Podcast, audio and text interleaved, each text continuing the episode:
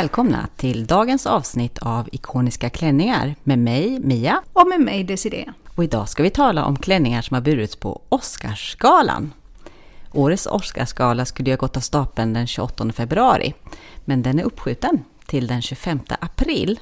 Och det här har inte hänt på 40 år. Senast det begav sig så var det när Reagan blev eh, skjuten. Så att då ställde de upp, eller sköt upp galan. Men nu är det ju på grund av andra skäl, som vi ju redan vet. Vi behöver inte prata mer om det. Och nu är det också dags då för galan på Dolby Theatre i Los Angeles. Den här galan har hållits eh, ända sedan 1929 faktiskt. Eh, så att det är ju filmbranschens sätt att lyfta fram prestationer som har varit under året. Och eftersom mycket populärkultur förmedlas via filmmediet så är ju det här som händer på röda mattan utanför Dolby Theatre lika viktigt. De här filmstjärnorna, de bär upp de här plaggen då. Det blir lite mode och designhistoria. Och det tänkte vi att vi ska lyfta fram lite här nu under dagens avsnitt. Och vi tänkte göra lite som de gör i Oscarsgalan och dela ut priser i olika kategorier. Dagens första kategori bästa flopp. Ja, precis. Jag har äran att presentera eh, de nominerade och sen eh, vinnaren på bästa flopp när det gäller Oscarsklänningar. Och eh, den första nominerade är Demi Moore. Hon och hennes kreation på Oscarsgalan 1989 som består av ett par svarta cykelbyxor, en spetsöverkropp och sen någon typ av Eh, översolgardin gardin slash eh, draperiaktig eh, grej. Det intressanta är att jag skulle kolla vem som var designen till den här underbara kreationen. Nu får du hålla, hålla dig i stolen Mia. Det är en sån där do it by yourself. det finns ingen designer. Hon skapade den själv, vilket inte förvånar mig. Helt otroligt, 40 ja. år sedan. Och den är totalt obeskrivlig. Ja. Nummer två av mina kandidater är Gina Davis eh, och hennes vita klänning när hon eh, var på Oscarsgalan 1992. Hon var nominerad för, eh, som bästa kvinnliga biroll i Thelma Louise, fast hon vann inte. Eh, den är någon typ av burlesk klänning skulle jag säga, vit, någon typ av korsett också med släp, eh, draperier, underkjol, allting, något glansigt tyg. Ja, more is more, Gina. Varför välja när man kan få allt, eller hur? Det finns eh, två designer bakom skapelsen, men jag vet inte ens om vi ska säga namnen, det är inte så intressant. Gå in på länkarna och kolla. Tredje kandidaten är Whoopi Goldberg från 1993. Hon var inte nominerad för något utan hon besökte Oscarsgalan som tidigare vinnare. Eh, och hennes kreation är också lite som Demi Moore faktiskt, också det här med överkjolar och överkappor. Det, det är lila och pistagegrönt. Mm. Satän, någon typ av brokadkostym med eh, klädda skor i samma tyg. Mm. Över det har hon någon typ av jacka, kappa, lång också med något fodral i pistagegrönt och sen enorma örhängen till mm. det som komplement. Och sen har vi eh, den fjärde och det är Barbara Streisand som 1969 vann Oscar för bästa eh, kvinnliga huvudrollen med filmen Funny Gal. Hon bär en kreation av Arnold Scassi som är en kanadensisk eh, modeskapare som har klätt eh, bland annat Barbara Bush och Elizabeth Taylor. Och den här kreationen är också väldigt svår att beskriva. Det är någon typ av byxdress. Mm. Ehm, byxor är genomskinligt. Eh, byxor är utsvängda med volanger på undersidan. Någon enorm rosett vid kragen. Eh, också någon Peter Pan-krage som det kallas, som är väldigt populära nu faktiskt. Mm. Men mm. det är också så att varför så mycket? Alltså det räckte med rosetten, kragen, så skulle det vara tyget genomskinligt och den har lite sådana små broderade paljetter eller pärlor. Det glänser, det glittrar på något sätt också. Mm. Fantastiskt Barbara. Ja, verkligen. Jag har läst lite om Barbara. Att den var kanske inte jättetransparent, men när ljuset slogs på, när hon kom in i strålkastarljuset, så märkte hon, oj, man de flesta, ser allt. De flesta bilderna, eftersom det är från 69, är faktiskt svartvita. Ja. Jag tycker att vinnaren av det här eh, bästa floppen är Demi Moore.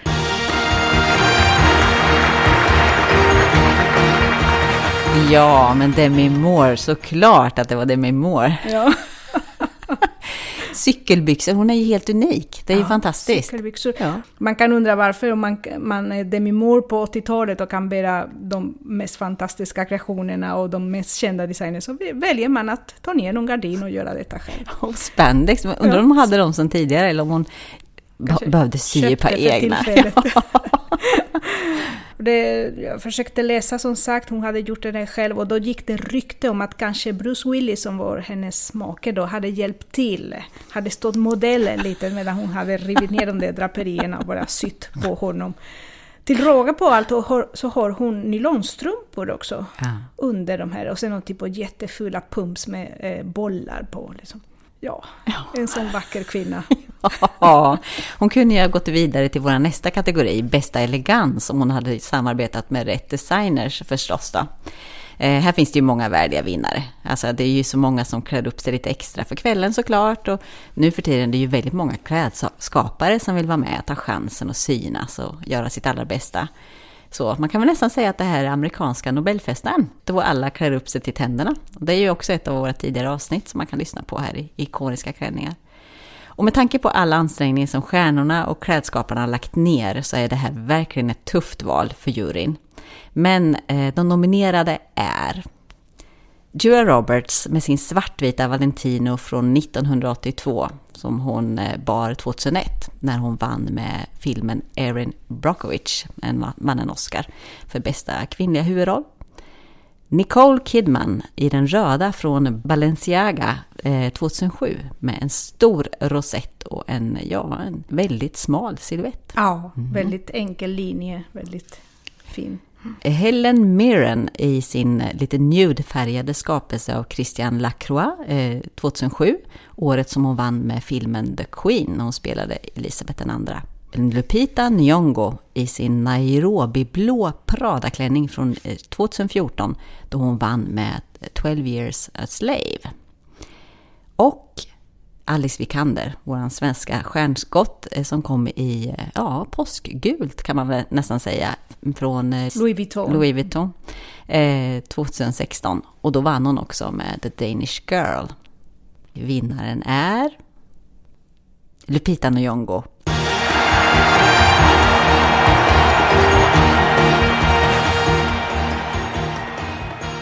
I Prada från 2014. En otroligt spännande färgkombination. Och det enkla, eleganta med böljande former i kjolen.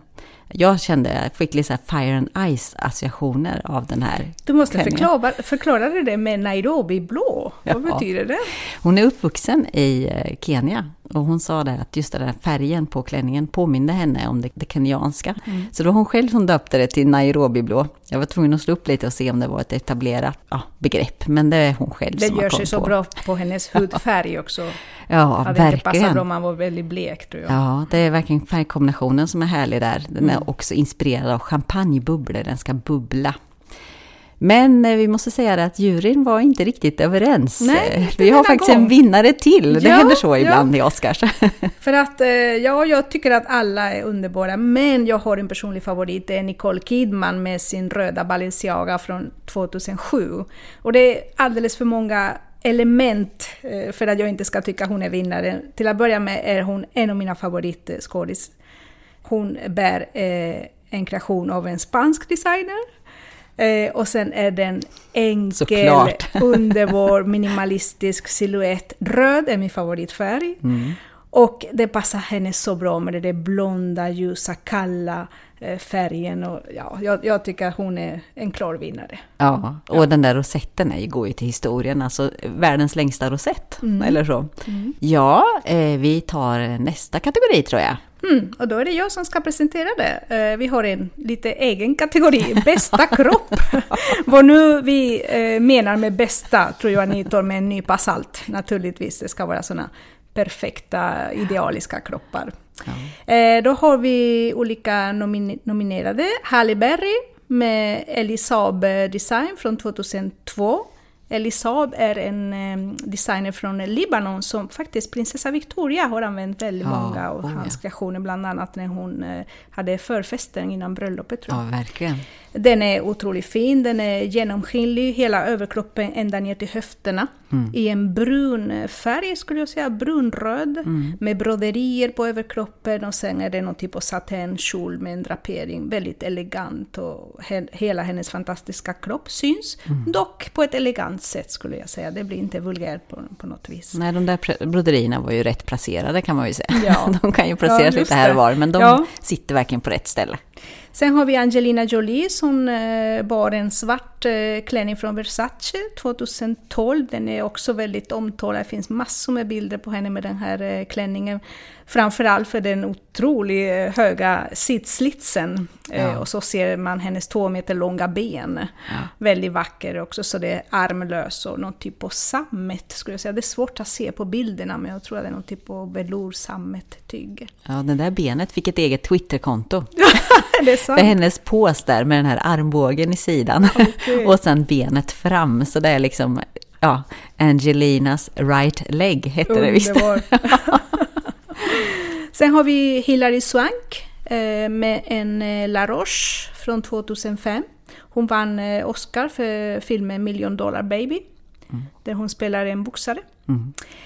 Den klänningen är fantastisk, men det är klart man måste ha den kroppen också. Den är en midnattsblå, otroligt tight, en fodralklänning med hela ryggen bar ända ner till svanken och sen mm. har den lite släp. Och den är långärmad, vilket gör att det blir en fin kontrast mm, mellan att ryggen är helt bar och sen eh, täcker man ärmarna. Väldigt fin. Mm. Och sen har vi en eh, sista nominerad som är lite speciell. Det är Eddie Williams. Eh, Eddie Williams var fru till eh, Russ Meyer och eh, även eh, hans favoritskådis på alla hans filmer. Han var känd för att göra en sån typ av B-filmer, så, så kallas gore-filmer. Oh. den mest kända är kanske Beyond the Valley of the Dolls. Och hon var på Oscarsgalan 1974 eh, och 1986, båda gånger i bikini. Eh, why not liksom? Why nu ska not? jag gå på Oscarsgalan, vad ska jag sätta på mig? Ja, men hon var så play, play, playmate, alltså hon hade varit ja. omslaget på Playboy och hade självklart visat sin kropp många gånger, så varför inte på Oscarsgalan? Och det här senaste från 1986 en bikini och pärlor. Ja. Mm. Tejpade kan man tänka sig. Tänk att göra bikini två gånger. Det är, ja. ja det är en stark eh, ja. kandidat här i fältet. Så eh, vinnaren i kategorin bästa kropp är enligt mig Halle Berry.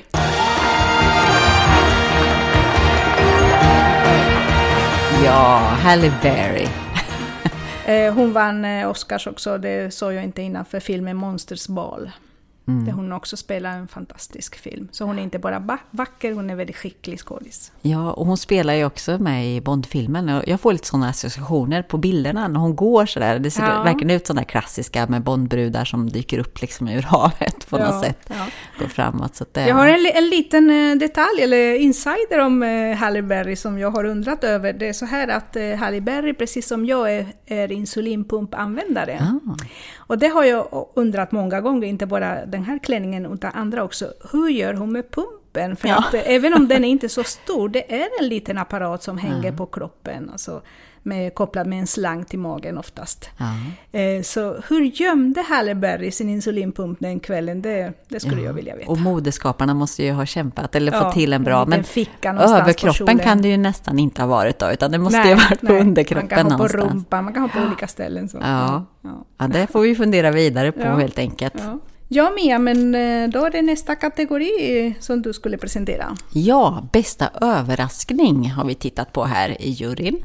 Eh, showen står ju i centrum den här kvällen då och eftersom vi befinner oss i hjärtat av showbusiness så finns det genom Oscarshistorien flera som har tagit världen med häpnad och beundran. Det här är ju en kategori för det oväntade och här finner vi även det avklädda och könsöverskridande. Mm. Så det här är en spännande nomineringshistoria. Eh, och de nominerade är Billy Porter i sin svarta smoking-krinolin från Christian Siriano 2019. Matt Stone och Trey Parker, de är skaparna av den tecknade serien South Park. 2000 så eh, härmade de J Lo och eh, Gwyneth Paltrows eh, kända klänningar. Den ena Jungle Dress som vi har tagit upp i Som vi har pratat om. Ja, ja. Den gröna eh, djungelklänningen. Eh, och Gwyneth Paltrows rosa Ralph Lauren som hon hade eh, haft året innan som också är en sån här liten klassiker. Nästa nominerade är Cher. Och Cher kan ju vara med flera gånger, hon kan ju konsten att mm. överraska. Mm. Men hennes svarta bikini med långsmal kjol och liksom av, gjord av romber på något sätt. Och sen den här hårbollen från 1986. Designat av Bob Mackie och han gjorde även hennes bikini som hon hade nästa år sedan, mm. 1987. Eh, hon, enligt uppgift fick hon sitta på golvet för att kunna transportera sig till galan. Okay. Det är ju en gammal myt annars. Eh, man pratar om håruppsättningar på 1700-talet, ja, ja. att de sitter på golvet. Jag tänkte det är lite så karnevalinspirerat, alltså brasiliansk ja, samba. karneval. Samba och de ja. där eh, huvuduppsättningarna, det tror jag. Mm. Ja, den tuppen som fick offra sig, eller tupparna som fick offra sig för den där kammen.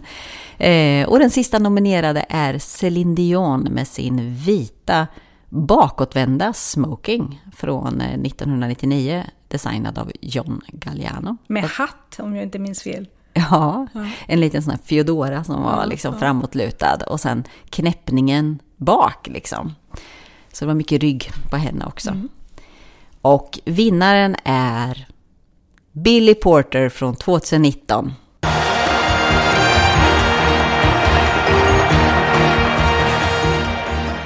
Ja, med Brabo säger jag? jag bara älskar hans outfit. Jag måste bara säga, eh, dels älskar jag att det är könsöverskridande, det är på tiden att män kan bära annat än byxor, det är löjligt att de inte gör det.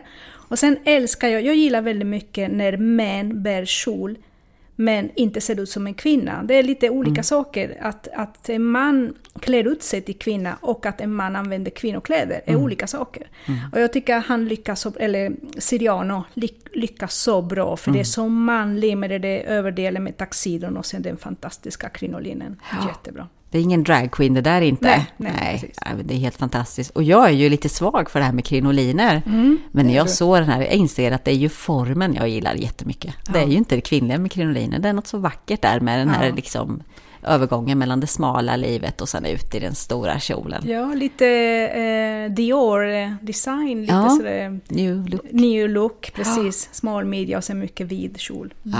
Ja, jag tyckte det var så läckert. Vilket uttryck och vilken överraskning. Alltså det mm. var ju inte vad man hade väntat sig. Och vilket mod han har mm. som gör det här mm. också. Hans mål, eh, när jag läste på här lite, så var det ju att han skulle vara en walking piece of political art. Mm. Så och challenge expectations. Och det har han ju verkligen gjort, utmanat våra föreställningar och gjort lite politik av sin entré på lite röda mattan. Sådär. Ja, det... Och han säger faktiskt det, att hans liv är numera indelat i före och efter mm, Oscarsgalan. Mm, mm, eh, så. så det var ett ikoniskt ögonblick för honom, får vi väl ändå säga då. Mm. han gick till historien med en riktig överraskning och banbrytare. Ja, sista kategorin Mia, det är bästa guld. Såklart. Vi har skapat egna kategorier. Ja. och då är det så att bästa guld, är lite roligt för att då har man bästa accessoaren som är Oscarsstatyst. Ja, just det. Ja. Eh, då har vi Lizzie Gardiner från 1995 som har en American Express-klänning. Mm. Som skulle ha varit med i filmen eh, Priscilla Öknens drottning. Gjord av eh, kort. Eh, jag läste att det var 254 utgångna American Express-kort. Eh, och den blev icke godkänd av American Express själv och bolaget. Men hon var det och det var väldigt omtalat. Står och väldigt mycket. satt i den, det måste ju varit lite obekvämt ja, kan man tycka. Obekväm, ja, verkligen. Sen har vi Farrah Fawcett. Oh. Mm, de som är lite yngre kanske inte minns henne, men hon var en av eh, Charlies eh, änglar. Mm. Mm. En väldigt vacker blondin som eh, bar en Stephen Burrows guldklänning 1978. Riktigt 70-talsglam mm. kan man ja, säga. Verkligen, och jättetunna axelband och liksom ja. formligen draperad. Liksom. Sen tycker jag att hennes hår har samma färg som ja. klänningen. Ja. så bra. hennes frisyr har ju ett eget namn. Alltså hon var ja. ju, vi minns ju Vänner och Rachel, Rachel-frisyren. Men innan dess så kom Farah Fawcett, ja, eller Farah-frisyren i ja, början av 80-talet. Man skulle föna upp bort sådär. Ja, och etapper i luggen där. Sen har vi Meryl Streep eh, med en Lanvin. Eh, också guld, eh, fantastiskt eh, fin. Eh, och då bär hon ett par Ferragamo guldiga urmskimssandaletter som Oh, matchade klänningen. Oh, vad läckert. Sådana skulle jag kunna tänka mig att ha hemma. Ja. Hon vann för eh, Jan Lady. Och Oprah Winfrey som eh, 2012 eh, också hade en eh, guldig klänning. Det skulle likna Oscarsstatyn. Mm. Och hon eh, vann någon typ av humanitär pris. Det var ingen Ja. Oscar utan något som man delar ut då och då. Mm. Ja, och eh, min bästa guld är Mary Streep.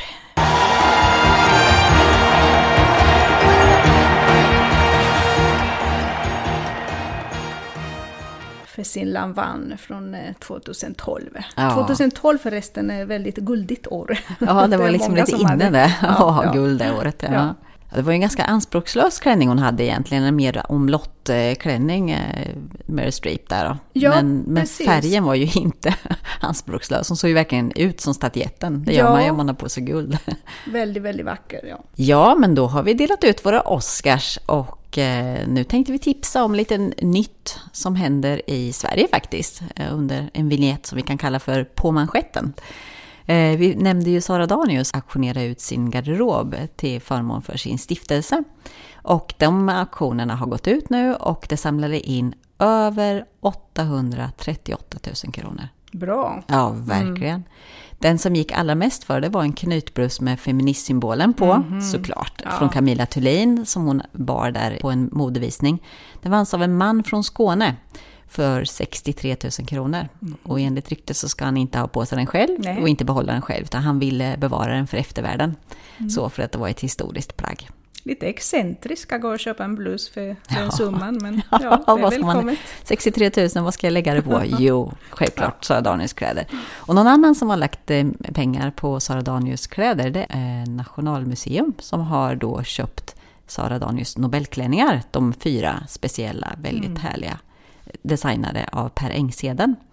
Och det här gör de i, som ett startskott av sin ny insamling av svenska modeplagg med hög konstnärlig verkshöjd som är skapade från år 2000 och framåt. Eh, några andra som satsar på experimentellt mode och kläder är Valdemarsudde som kör en utställning som heter Future Nordic Fashion som är mellan den 24 april och den 3 oktober.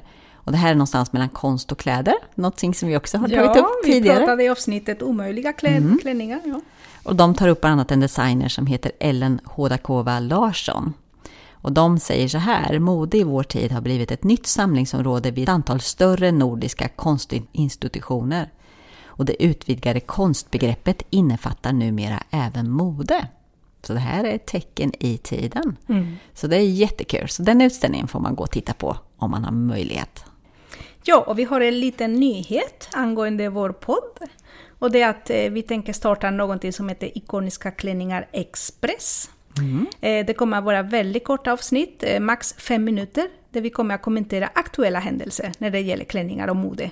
Och näst kommer vi att kommentera Oscarsgalan. Ja, precis. Så håll utkik i en kanal nära dig. Ja, precis. Och eh, numera finns vi också där poddar finns. Så man kan gå och hitta våra avsnitt eh, där man brukar lyssna på poddar. Så det är jätteroligt. Och har ni några tips eller kommentarer så hör gärna av er via Stadsbibliotekets Facebook eller på annat sätt. Eh, vi poddar ju i Digital kreativ verkstad som är en del av Linköpings stadsbibliotek. Där vi i vanliga fall har en poddstudio. Idag så befinner vi oss i forskarsalen.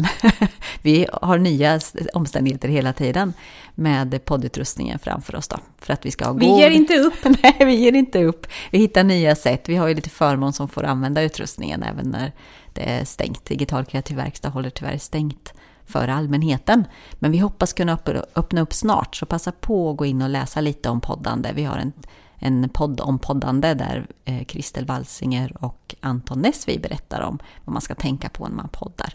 Så det är jättekul om fler vill komma igång och podda. Jag hoppas att ni blir lite sugna när vi pratar om klänningar. Ja, men eh, det var kanske allt för idag.